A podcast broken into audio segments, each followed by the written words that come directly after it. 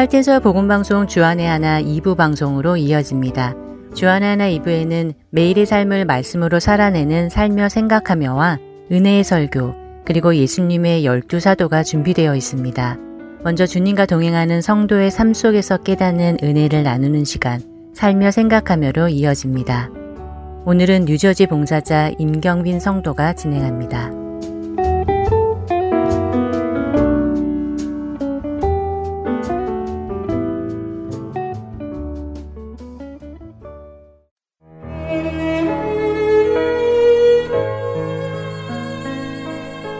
저희 교회에는 연로하신 권사님들이 많이 계시는데 그분들의 가족 이야기를 종종 들을 기회가 있습니다.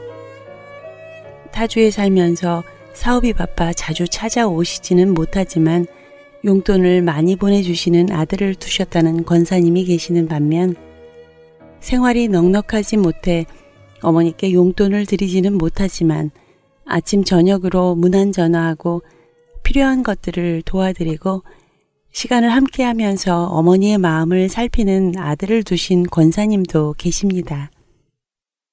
문득 두 분 권사님 중에서 어느 분이 더 행복하실까 생각해 봤습니다. 동시에 나는 어떠한 자녀일까?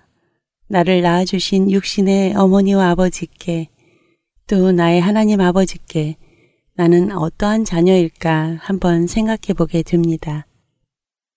하나님이 나의 아버지이심을 고백하고 난 후 처음에는 하나님 아버지 이것 주세요, 저것 주세요, 이 문제를 해결해 주세요 라며 때를 썼던 시절이 있었고 스스로 철이 좀 들었다 싶었을 때에는 하나님 제가 이것 할게요, 저것 할게요, 이것 드릴게요 라며 지키지 못하는 약속을 하면서 제 스스로를 기특해 했었을 때도 있었습니다.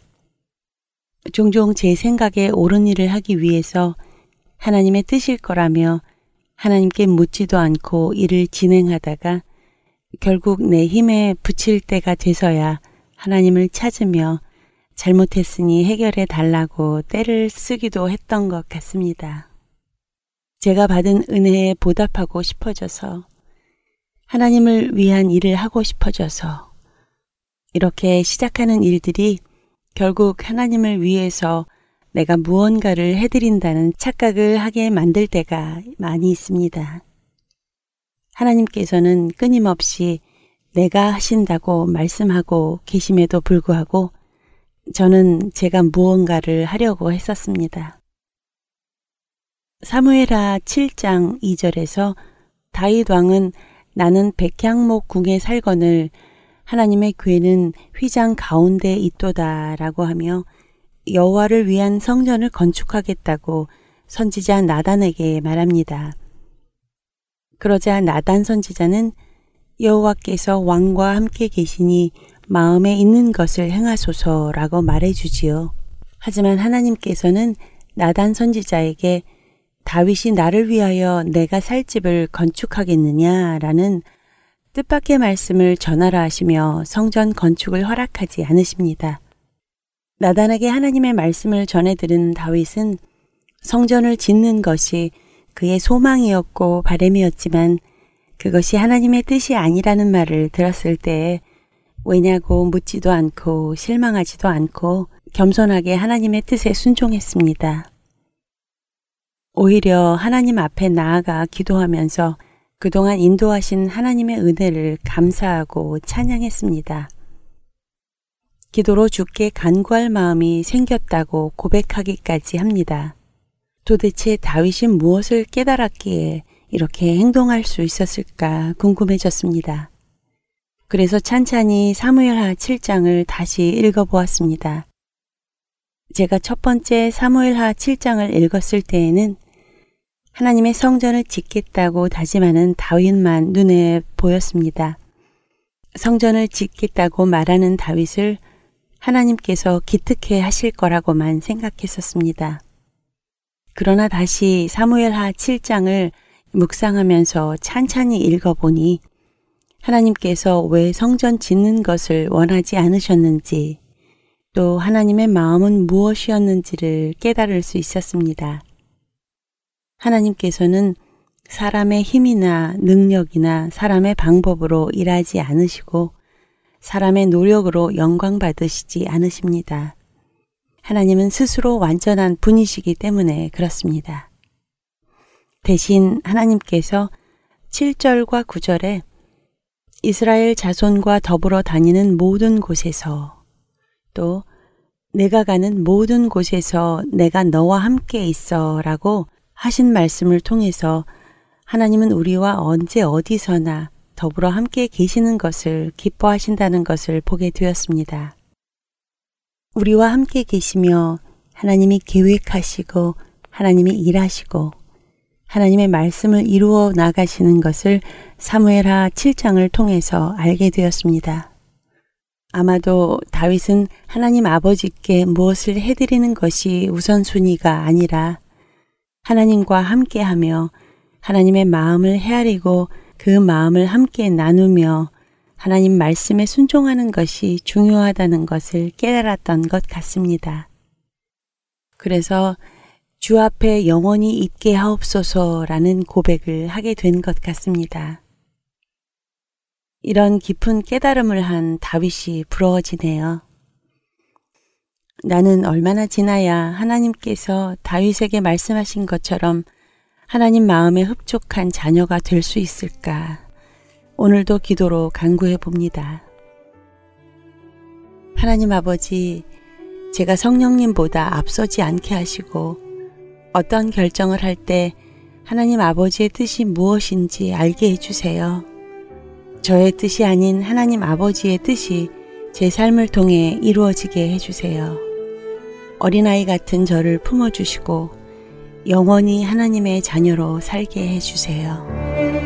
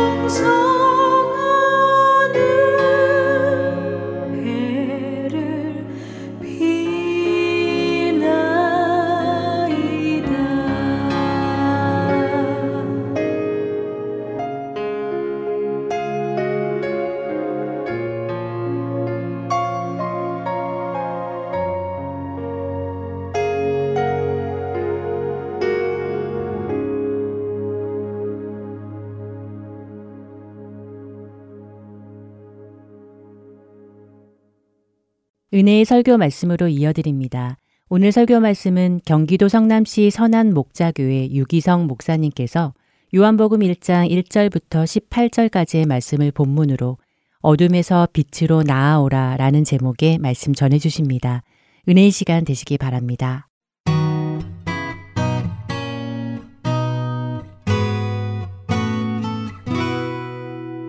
요한복음은 특히 저에게 있어서 예수님과 인격적으로 만나고 예수님과 친밀히 동행하는 눈을 열어준 성경입니다. 저는 처음에는 예수님을 바라보라, 예수님을 인격적으로 만나라, 예수님과 친밀히 동행하라는 말이 이해도 안 되고 믿어지지도 않았어요. 예수님은 2000년 전에 사람으로 오셨고, 십자가에 달려 죽으셨고, 부활 승천하시고, 지금은 하나님 보좌 우편에 계시고, 그런데 어떻게 예수님을 바라보며 예수님을 만나며 예수님과 동행하라는 말입니까? 그저 재림에 오실 때 그때나 예수님을 뵙겠지. 그런 정도이잖아요. 그런데 요한복음을 읽으면서 깜짝 놀랐어요. 요한복음은 예수님이 아기 예수로 태어난 이야기부터 성경을 시작하지 않고 예수님을 말씀과 빛으로 증거하면서 시작합니다. 예수님이 말씀이시고 예수님이 빛이시니까 지금도 우리가 예수님을 만나고 주님과 동행할 수 있게 된 거예요. 그 놀라운 비밀을, 영적인 비밀을 열어준 성경이 요한복음입니다. 말씀이라고 말씀하셨는데 1절에서 태초에 말씀이 계셨다. 그 말씀은 하나님과 함께 계셨다. 그 말씀은 하나님이셨다 하면서 14절에 그 말씀이 육신이 되어 우리에게 오신 분이 예수님이라 그렇게 말씀하고 있어요. 오늘 여러분들이 설교를 들으시면서 예수님에 대해서 눈이 뜨였다면 바로 그 역사예요. 말씀으로 오늘 예수님이 여러분을 만나고 계신 거죠. 그리고 예수님을 빛이라고 했습니다. 구절 말씀에 보면 참 빛이 있었다. 그 빛이 세상에 와서 모든 사람을 비추고 있다. 예수님이 빛이라는 이 증거는 요한복음 1장, 3장, 그리고 11장, 12장, 8장 계속 예수님이 빛이라고 증거하고 있습니다. 요한복음 12장 46절에 내가 세상에 빛으로 왔나니 분명히 그렇게 말씀하셨어요. 그래서 지금 예수님이 지금 이 시간에 우리와 같이 계신 것을 우리가 알게 되는 거예요. 아, 예수님은 지금도 나와 같이 계시구나. 우리는 분명히 믿기를 예수님은 하나님이신데 사람이 되셔서 2000년 전에 베들레헴 마국간에 태어나셨고 십자가에 달려 정말 죽으셨고 사흘 만에 진짜 부활하셨고 승천하셨음을 분명히 믿습니다. 우리는 또한 예수님이 분명히 재림에 오시고 그날 우리가 예수님을 다 만나게 될 것에 대한 분명한 소망을 가지고 있습니다. 그렇지만 더 분명한 것은 이 시간에 예수님은 말씀으로 빛으로 우리 가운데 계시다는 사실을 너무나 분명히 믿습니다. 자, 그렇다면 예수님이 빛이시라면 왜 사람들은 예수님을 모르는 걸까요? 아, 예수님이 빛이시라면 이렇게 환한 빛이면 누구나 다 알아야 되는 거잖아요. 성경은 말합니다. 예수님이 빛으로 이 세상에 오셨을 때 그때도 사람들은 예수님을 몰라봤다는 거예요. 10절 말씀에 그는 세상에 계셨다. 세상이 그로 말미암아 생겨났는데도 세상은 그를 알아보지 못하였다. 그가 자기 땅에 오셨으나 그의 백성은 그를 맞아들이지 않았다. 아니 세상에 빛이 왔으면 다 좋은 거잖아요.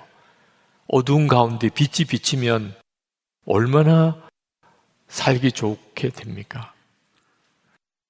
근데 왜 사람들은 예수님이 비친 걸 알아보지도 못하고 배척도 하고 죽이기까지 했나요?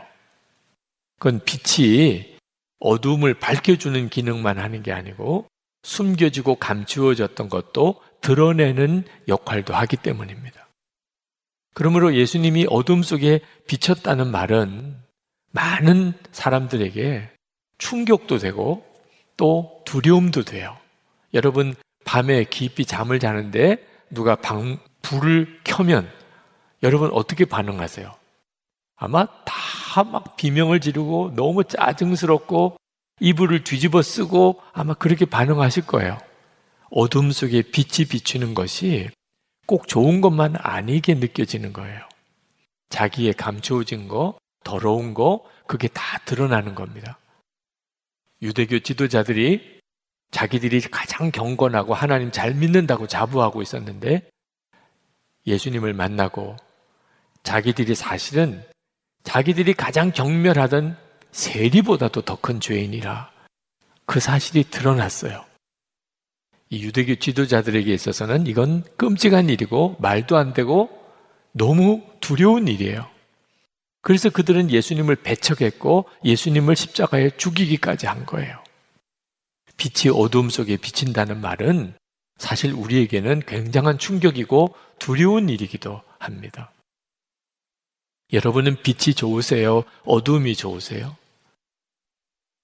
사실 빛보다도 어둠을 더 좋아하는 여전히 그런 성향을 가지고 있습니다. 예수 동행 일기를 쓸 때 제일 부담스러워 하는 것이 나눈 방에 일기를 나누어야 한다는 것입니다. 싫다는 거예요. 내 일기인데 내 마음이 드러나는 거, 내 생활이 드러나는 게 너무 부담된다는 거예요. 그게 무슨 마음이죠? 빛 가운데 나가기보다 어두움 속에 숨기를 더 원하는 거죠. 많은 그리스도인들이 예수를 믿고도 숨기고 누르고 감추고 그렇게 삽니다. 머리카락 보일라 꼭꼭 숨어라 그렇게 살아요. 다른 사람들에게 내 진짜 모습, 내 마음을 보이는 게 너무너무 두려워하는 거예요. 그래서 거리를 두려고 그러고 그렇게 신앙생활 하려고 합니다. 여러분 이것이 굉장히 무서운 걸 알아야 돼요. 왜냐하면 그건 이미 어둠의 세력에 사로잡혀 있는 겁니다.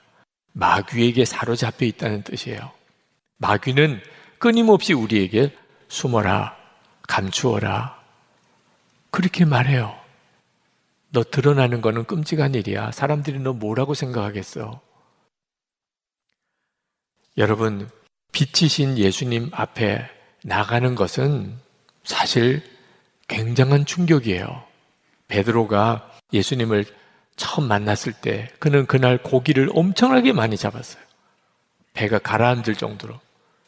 그런데 그는 예수님 앞에 달려가서 무릎을 꿇고 나는 죄인이로소이다. 나를 떠나소서. 이런 고백을 할 수밖에 없었어요.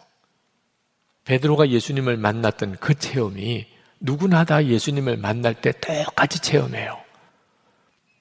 사도 바울이 핍박자였던 그때 그는 사울이었을 때 그는 담에색 도상에 가다가 예수님을 빛 가운데 오신 예수님을 만났어요. 그리고 눈이 멀었어요. 사흘 동안 앞을 못 봤습니다.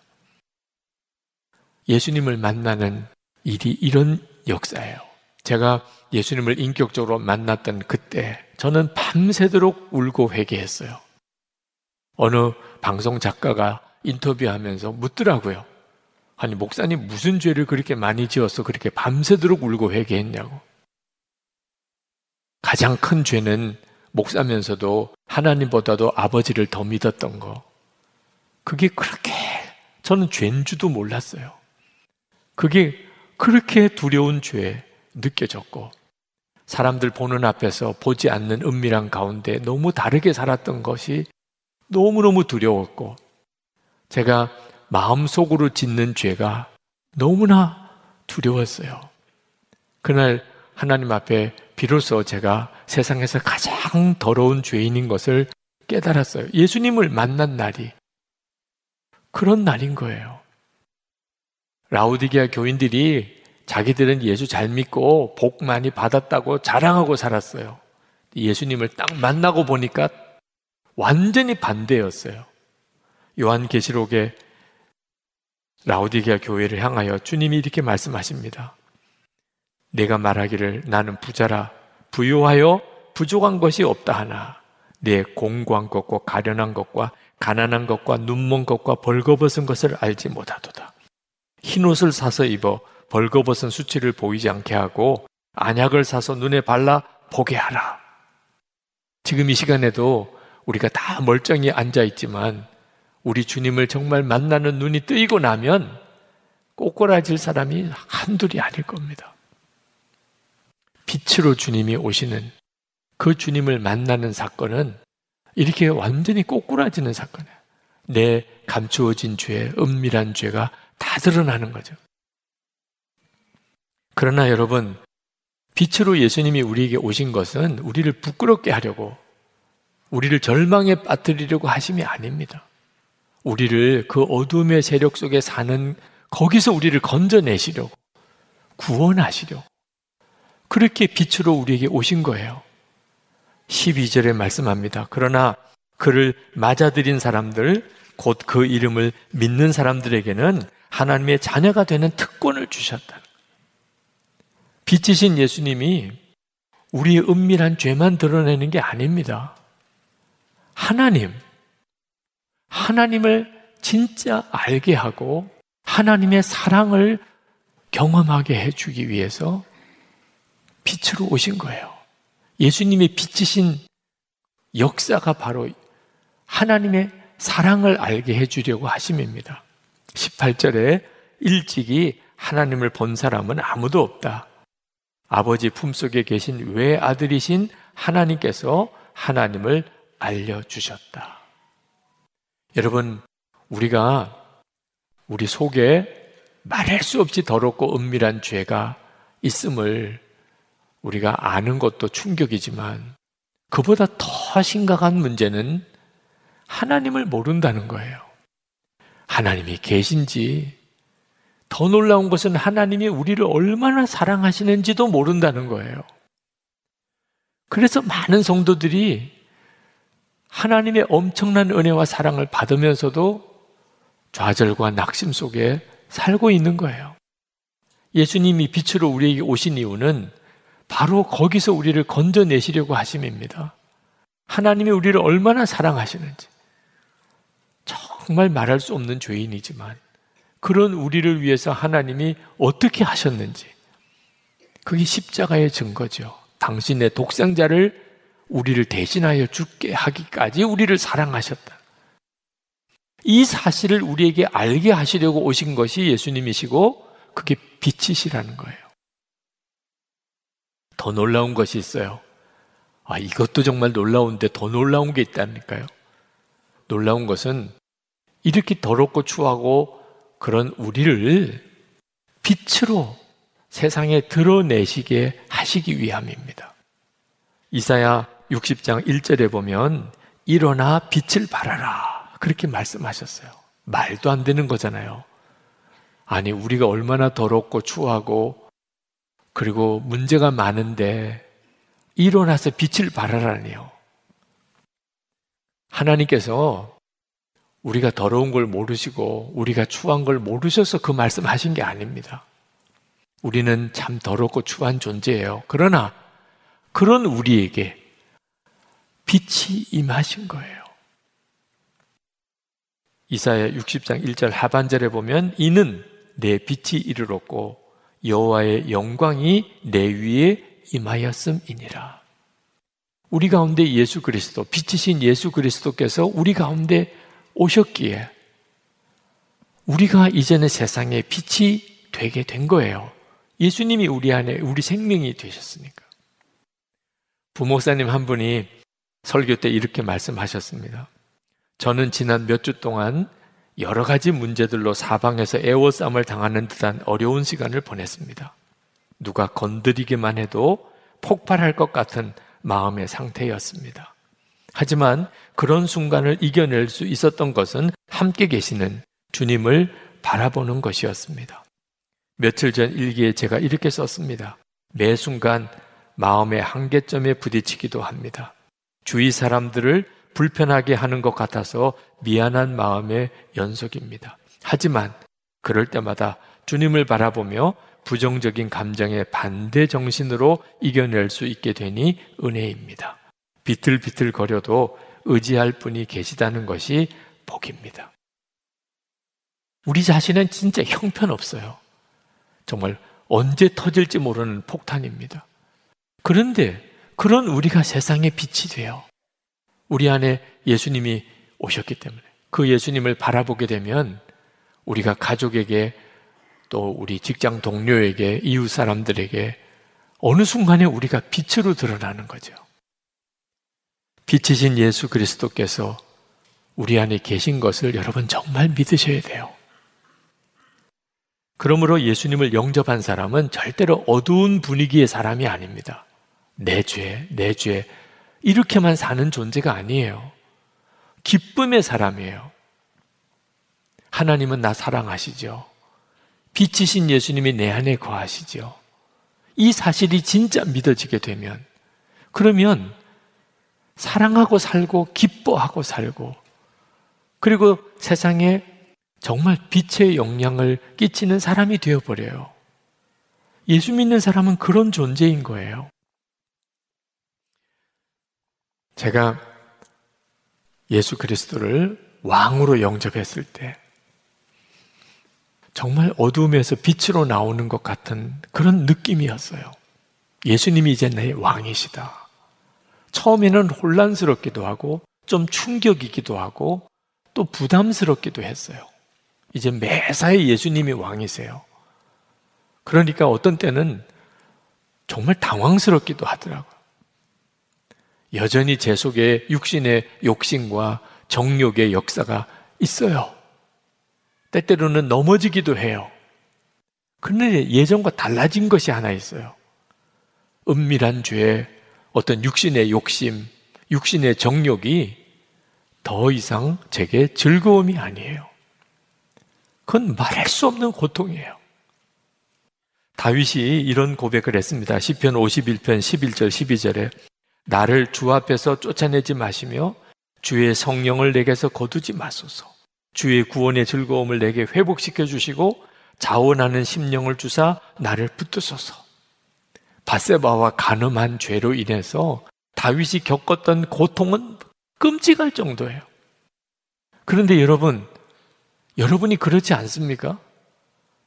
여러분 예수 믿기 전에 은근슬쩍 즐기던 그 은밀한 죄들 여전히 즐겁습니까?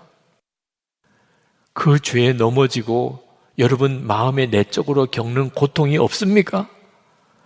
죄는 더 이상 즐거움이 아니게 되었어요. 죄는 너무너무 끔찍한 고통이 되었어요. 이게 무슨 역사이죠? 빛이신 예수님이 여러분 안에서 역사하고 있는 거예요. 어둠 속에 사는 사람은 자기가 어둠의 일을 해도 별로 충격이 아니에요. 그런데 빛이신 주님과 함께 사니까 우리가 아무도 모르는 죄를 지어도 내 속에 그것은 엄청난 고통이 되는 거예요. 여러분 안에 예수님께서 빛으로 계시잖아요. 부인할 수 없는 증거잖아요. 여러분, 아직도 빛보다 어둠이 더 좋으십니까? 숨어 지내고 싶고 감추고 그렇게 살고 싶으세요? 여러분, 우리에게는요, 누구에게도 드러내면 안 되는 죄가 있어요. 남편에게도, 아내에게도, 이건 절대 비밀. 부모님도 알면 안 돼요. 우리 자녀들, 이거 알면 큰일 나요. 목사님에게, 이건 말도 안 되고, 교인들에게 절대로 공개할 수 없는 그런 죄를 가지고 산다니까요. 근데 여러분, 그거 언제까지 그러고 살 거예요? 언제까지 그럴 수 있다고 생각하세요? 그거 다 드러납니다. 그때는 어떻게 하실 거예요? 여러분이 실제로 어떤 삶을 살았는지 다 드러난다니까요. 그때는 남편, 아내 어떻게 볼 거예요? 부모님, 자식 어떻게 볼 거예요? 여러분, 교인들 사이는 어떻게 볼 거예요, 그때는? 완전히 마귀에게 속고 있는 거예요. 어둠이 편한 게 아닙니다. 예수님께서 우리를 빛 가운데 나오라고 하시는 것은 그 모든 것을 청산하는 삶을 살게 되니까 처음에는 힘들어요. 그러나 그게 진짜 구원이에요. 당당하죠. 언제 누구를 만나도 당당해요. 그리고 은밀한 죄를 안 짓는 것만 아닙니다. 기쁨과 감사의 삶을 살게 돼요. 빛이신 주님과 동행하는 삶을 사니까요. 이제는 예수님을 믿어도 그렇게 믿어야 하잖아요. 지난 성령 집회 때 우리 교우들에게 제가 그렇게 말씀을 드려보았어요. 여러분 오늘 집회 끝나고 저를 데리고 집에 가신다면 어떻겠어요? 얼마나 부담스러워요. 얼굴 표정이 싹 바뀌더라고. 아이, 목사님을 데리고 집에 가면 어떻게 해요? 도대체 신경 쓰일 것도 많고, 그죠? 도대체 먹는 것도, 잠자리도 한둘 신경 쓸 일이 아니잖아요. 불편하게 짝이 없잖아요. 그래서 제가 다시 말씀드렸어요. 그러면 예수님 마음에 계신 예수님 모시고 사는 거는 괜찮으세요? 우리가 이렇다니까요. 아, 목사와 함께 하루를 지내는 것도 힘들어요. 근데 내 마음에 계신 예수님은 신경도 안 써요. 이제는 어둠에 숨지 말고 빛 가운데 나오라는 이야기는 예수님 내 마음에 계신 것을 진짜 믿고 살자는 겁니다. 예수님 나와 함께 계시다. 그 사실을 정말 진짜 믿는 거예요. 이제는 주님 앞에서 하지 않을 일은 혼자든 사람과 같이 있든지 상관없어요. 직장에서든지 집에서든지 교회에서든지 직장에서 다를 수가 없어요. 예수님 내 안에 계신 걸 내가 진짜 믿으니까. 이것이 이제는 어둠에 숨지 않고 빛 가운데 나오는 거예요. 코로나19로 인해서 어려움을 겪고 다시 이제 모여 예배 드리게 됐는데 우리 문제는 모여서 예배할 수 있느냐 없느냐 아닙니다. 마음껏 교제할 수 있느냐 아니냐도 아니에요. 우리의 진짜 문제는 코로나19로 인해서 우리가 정말 변화됐느냐. 그게 뭐죠? 예수님을 진짜 믿게 됐느냐는 것. 나와 함께 계신 그 예수님을 정말 바라보는 눈이 뜨였냐 하는 거예요. 만약에 이번에 깨닫지 못하고 바로 되지 못하면 더 큰 어려움이 올 수 있어요. 우리를 영적으로 바로 세울 수 있는 길이 그것밖에 없다면 이제는 주님 나와 함께 계심을 내가 분명히 바라보고 항상 주님 의식하고 살겠습니다. 예수님을 그렇게 오래 믿어도 마음도 가정도 삶도 답답하고 어둡기만 한 분들이 있습니까? 예수님을 등지고 문제 바라보고 세상만 바라보고 있으니 그런 거예요. 여러분, 빛이 빛이지만 빛을 향하여 보면 그림자가 보일까요? 근데 빛을 등지고 있으면 빛이 비치는데도 앞에는 그림자밖에 안 보이잖아요. 우리가 할 일은 간단해요. 주님께로 돌아서는 거예요.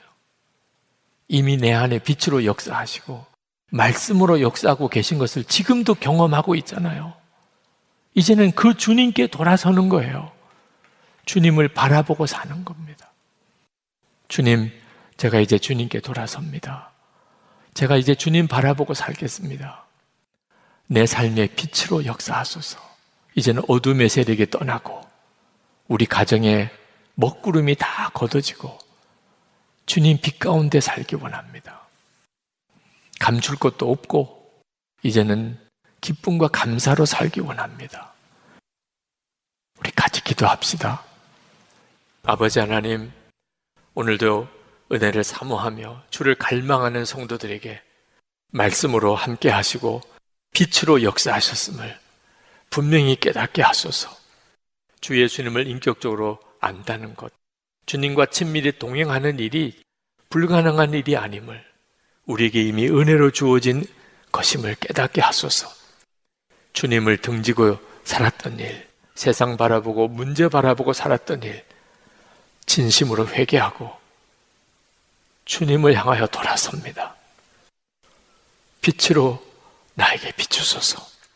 내 마음에 우리 가정에 어둠의 구름이 다 걷어지게 하시고 빛 가운데 나가는 삶 이제는 정말 정결하고 기쁨 감사가 넘치는 삶으로 우리를 그렇게 인도하소서.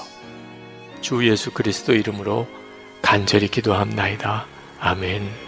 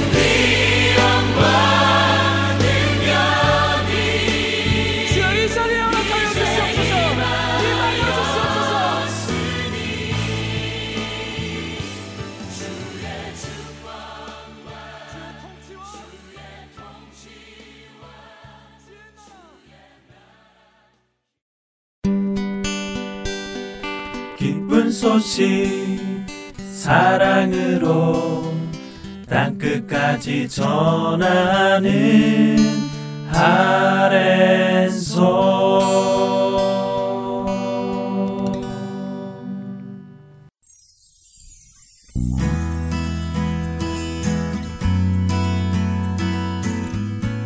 예수 그리스도의 복음을 통하여 영혼을 변화시키는 할텐서울 복음방송에서는 방송 봉사자를 찾고 있습니다. 영혼을 살리고 세우는 방송을 만들기 위해 방송 제작 봉사, 아나운싱 봉사, 편집과 번역 봉사 등 방송 제작에 관련된 봉사에 참여하실 분들은 할텐 서울 방송사 전화번호 602-866-8999로 연락 주시기 바랍니다.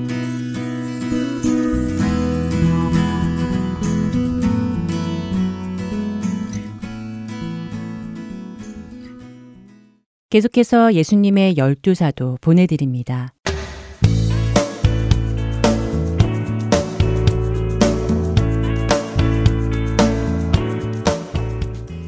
할텐서울 복음방송 청취자 여러분 안녕하세요. 예수님의 열두 사도의 김영일 목사입니다.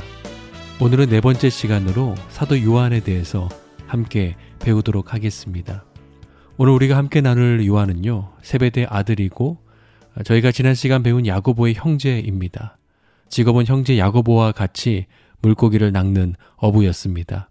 아버지 세베대는 여러 품꾼들을 데리고 어업 사업을 크게 했던 부자였고 당시의 권력자였던 대제사장과도 가까운 사이였습니다. 요한은 요즘 말로 금수저라고 할 수 있습니다. 성서학자들은요, 예수님을 따르던 당시 요한의 나이를 10대 중후반으로 봅니다. 예수님을 사랑했던 요한은 늘 예수님 곁에 있었습니다. 최후의 만찬 자리에서도 예수님 곁에 있었고, 십자가의 자리에서도 요한만이 예수님 곁을 지킨 제자였습니다. 막달라 마리아로부터 빈 무덤의 소식을 듣고 가장 먼저 무덤으로 달려간 제자도 요한이었고 부활의 예수님이 제자들에게 찾아오셨을 때 주님이시다 라고 가장 먼저 알아보았고 소리쳤던 자도 역시 요한이었습니다. 혈기 왕성했던 요한. 그러나 동시에 누구보다도 예수님을 사랑했던 요한. 오늘은 예수님의 열두 사도 네 번째 시간으로 요한에 대해서 함께 배우면서 주님께서 주시는 영적 교훈을 함께 받도록 하겠습니다. 첫 번째, 우리는 예수님께 사랑받는 자입니다. 예수님께서 형제 야고보와 요한을 가리켜 주신 별명이 있습니다. 기억나시나요? 보아너게, 즉 청둥 번개의 아들이었습니다. 그런 요한이 예수님의 제자가 되었습니다. 그리고 그는 예수님의 사랑을 참 많이도 받았습니다. 요한은 요한복음에서 자신을 가리켜 이렇게 표현합니다. 예수님께서 사랑하시는 자. 예수님께서 거칠고 망나니 같았던 요한을 사랑해 주셨습니다. 그런데 여기서 생각해 보고 싶은 것이 있습니다. 예수님께서 사랑하시는 자라는 표현이 예수님이 열두 제자 중에서 요한만 특별히 편애하셨다는 뜻은 아니라고 생각합니다. 예수님께서 모든 제자들을 다 사랑하셨지요. 누구는 미워서 덜 사랑하고 누구는 예뻐서 더 사랑하고 하시지 않으셨을 것입니다. 예수님께서 모든 제자들을 한결같이 열심으로 사랑하셨습니다. 그렇다면 제자들과 똑같은 사랑을 받은 요한이 스스로를 가리켜 나는 예수님께서 사랑하시는 자야 라고 고백한 이유는 아마도 자신을 향해 쏟아 부으신 그 예수님의 사랑의 최고봉인 십자가의 사랑을 경험했기 때문이라고 생각합니다. 열두 제자 중에서 유일하게 요한만이 십자가에 달리신 예수님 곁을 지킨 제자였습니다. 그 끔찍한 고통의 현장에서 죄인들을 향한 엄청난 예수님의 사랑을 쏟아 부으시는 그 십자가 현장에서 요한은 십자가의 예수님을 두 눈으로 직접 보았습니다.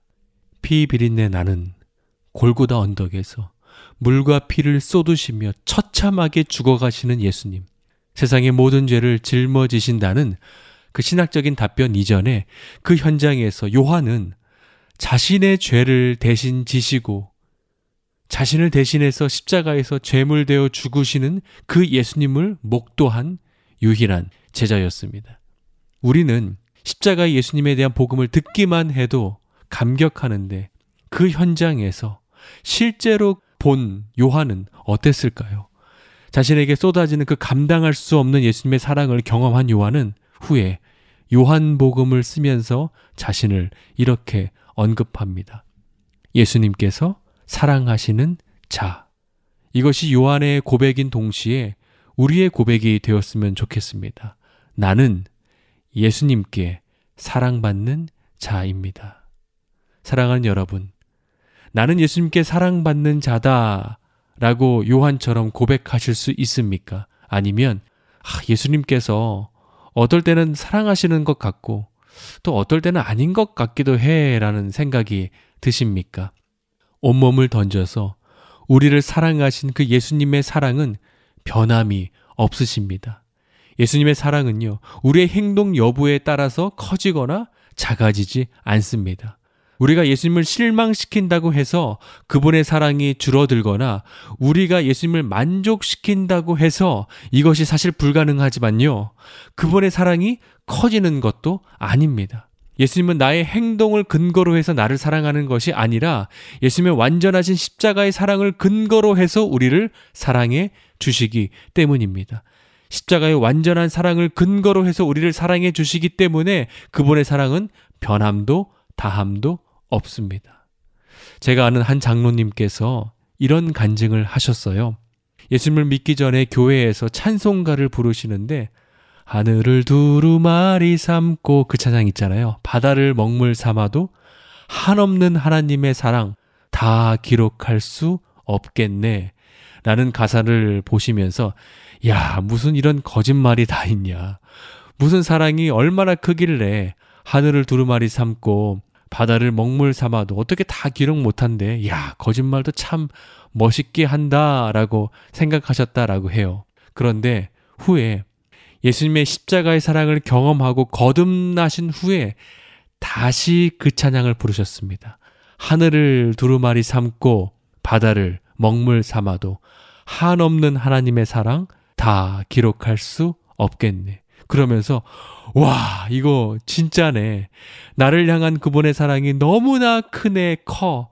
나는 예수님께서 사랑하시는 자구나라고 고백하셨다라고 합니다. 사랑한 여러분, 우리는 예수님의 사랑을 받는 자입니다. 잊지 마십시오. 늘 기억하는 우리 모두가 되기를 소망합니다. 두 번째는요. 겸손한 그리스도인이 되자 라는 것입니다. 한 번은 요한이 그의 형제 야고보와 함께 예수님을 찾아가서 이렇게 부탁을 합니다. 마가복음 10장 37절입니다. 여짜오되 주의 영광 중에서 우리를 하나는 주의 우편에 하나는 좌편에 앉게 하여 주옵소서.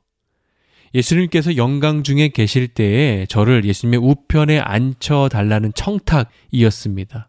그동안 금수저로 살아오며 권력의 맛을 간접적으로 경험했던 요한은 이제 예수님께 단도직입적으로 요구하는 것입니다.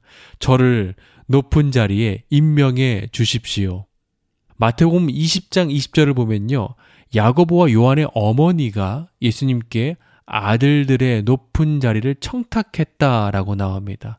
아마도 요한이 어머니께 부탁을 한 것인지 아니면 요한이 어머니와 야고보와 같이 가서 예수님께 부탁을 한 것인지 정확하게 알 수는 없지만 하여튼 이 가족이 모두 높은 자리를 탐하는 집안으로 보입니다.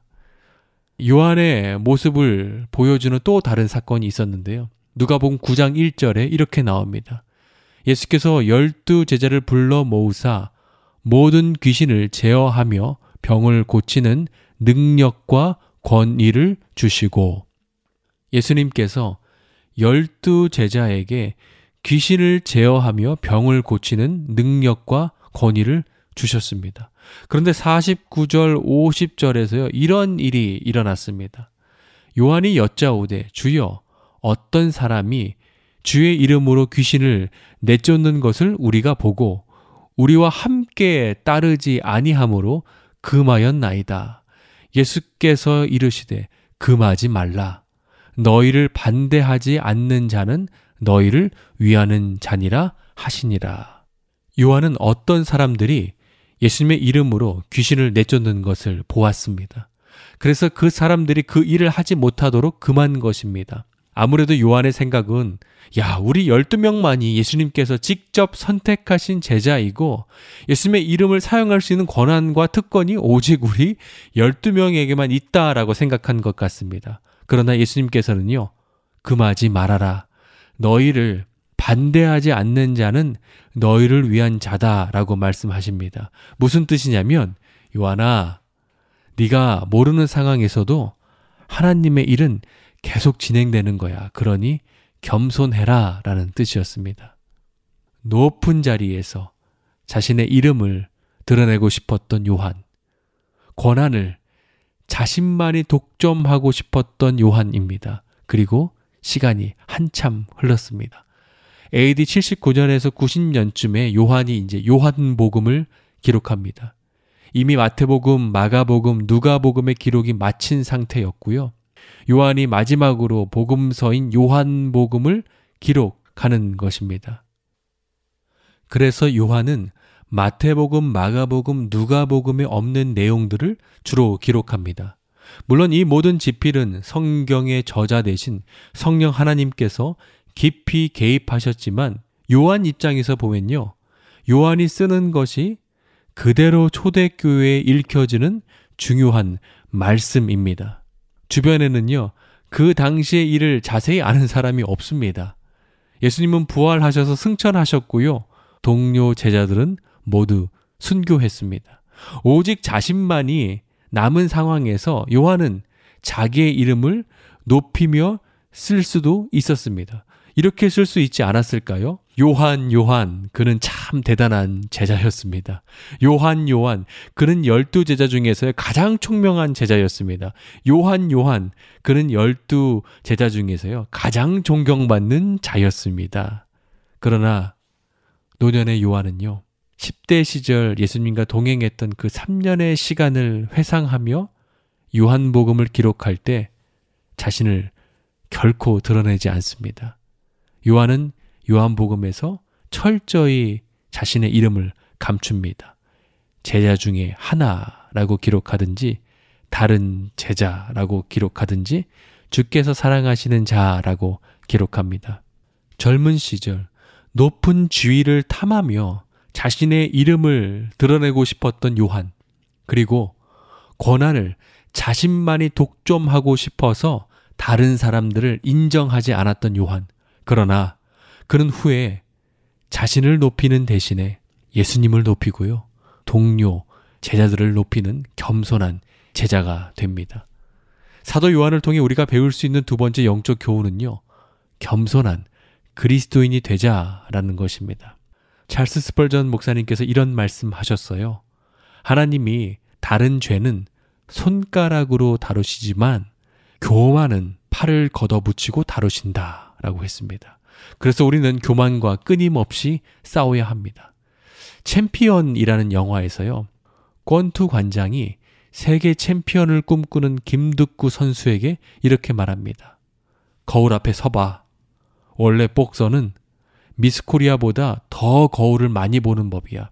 네가 싸워야 할 사람이 바로 그 안에 있기 때문이야. 앞으로 너는 지금 네 눈앞에 거울 안에 있는 그 사람과 싸우는 거야. 바로 너. 딱 그 한 사람만 이기면 돼. 아마 요한이 이러지 않았을까 생각됩니다. 높은 자리를 탐했던 요한, 다른 사람을 인정하지 않았던 요한, 그는 늘 그런 자신을 바라보면서 나는 내 안에 교만한 요한과 싸운다. 나는 너를 이긴다. 그리고 그는 마침내 자신을 높이려는 교만과 싸워 이겨서 자신의 이름을 철저히 감춘 아름다운 요한복음을 교회에 남깁니다. 잠언 3장 34절에 이렇게 나옵니다. 진실로 그는 거만한 자를 비웃으시며 겸손한 자에게 은혜를 베푸시나니. 야고보서 4장 10절에 이렇게 나옵니다. 주 앞에서 낮추라. 그리하면 주께서 너희를 높이시리라. 이 말씀을 기억하며 주님 앞에서 사람 앞에서 겸손할 수 있는 우리 모두가 되기를 소망합니다. 마지막 세 번째는요. 공동체를 세우는 그리스도인이 되자라는 것입니다. 예수님이 잡히시던 날 요한도 두려움에 제자들과 도망갔지만 잠시 뒤 그는 다시 예수님이 달리신 십자가 앞으로 옵니다.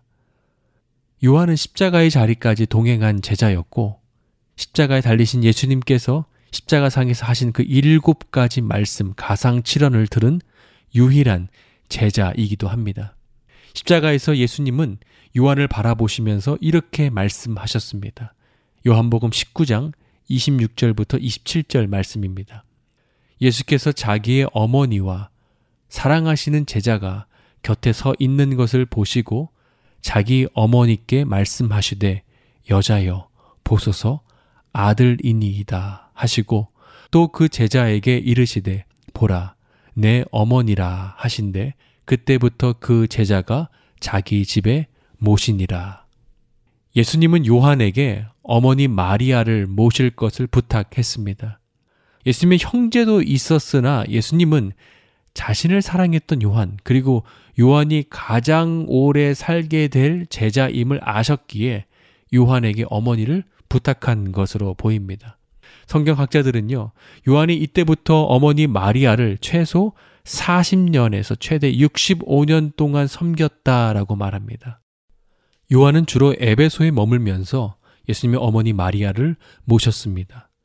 요한은 에베소에서 예수님의 어머니 마리아를 모실 때 동료 제자들을 순교로 떠나보내는 아픔을 겪었습니다. 전승에 의하면 친했던 베드로가 거꾸로 십자가에 달려 순교할 때는 요한이 긴 시간 동안 눈물로 보냈다라고 합니다. 나머지 동료 제자들 역시 예수님을 담대히 전하며 영광스러운 순교를 했습니다.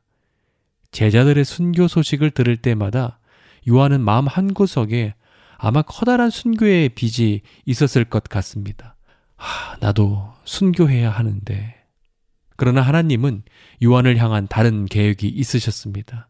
나머지 예수님의 제자들이 모두 순교하고 심지어 예수님의 제자들의 제자들도 순교하는 상황이다 보니까 초대교회에 남겨진 성도들을 돌보고 가르칠 지도자가 없었습니다. 그래서 하나님은 요한을 통해서 남겨진 공동체를 섬기며 끝까지 돌보기를 원하셨던 것 같습니다. 최초의 순교자였던 형제 야거보와 달리 요한은 가장 늦게까지 살며 자연사한 제자였습니다. 그러나 학자들은 요한을 가리켜 살아서 순교한 자다라고 말합니다. 요한은 예수님의 말씀을 들은 제자들 중에서 살아있는 유일한 열두 제자로서 초대교회의 성도들에게 요한복음, 요한 1서, 요한 2서, 요한 3서, 그리고 요한 계시록을 기록하며 생생한 예수님의 말씀을 공동체에 전하면서 교회를 세워갑니다. 사랑하는 여러분, 예수님을 위해 죽는 것도 귀한 일이지만 동시에 예수님을 위해 사는 것도 귀한 일입니다. 사도 요한은 살아있는 순교자로서 교회 공동체를 세우는 제자였습니다. 사도 요한처럼 우리도 주님께서 허락하신 공동체를 세우고 섬기는 저와 우리 모두가 되기를 소망합니다. 예수님의 열두 사도 오늘 시간을 마치겠습니다. 다음 주에 뵙겠습니다.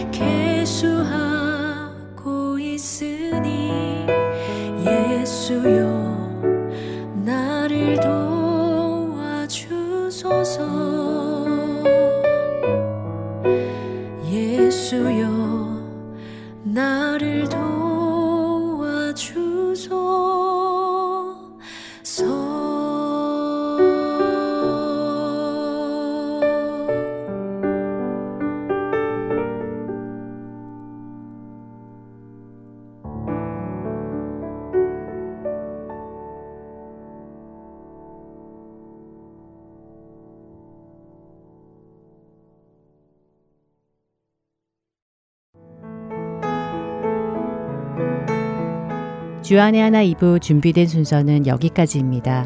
계속해서 주안의 하나 3부로 이어집니다. 주님의 말씀을 더 알아가는 시간 되시기 소망합니다. 저는 다음 시간에 뵙겠습니다. 안녕히 계세요.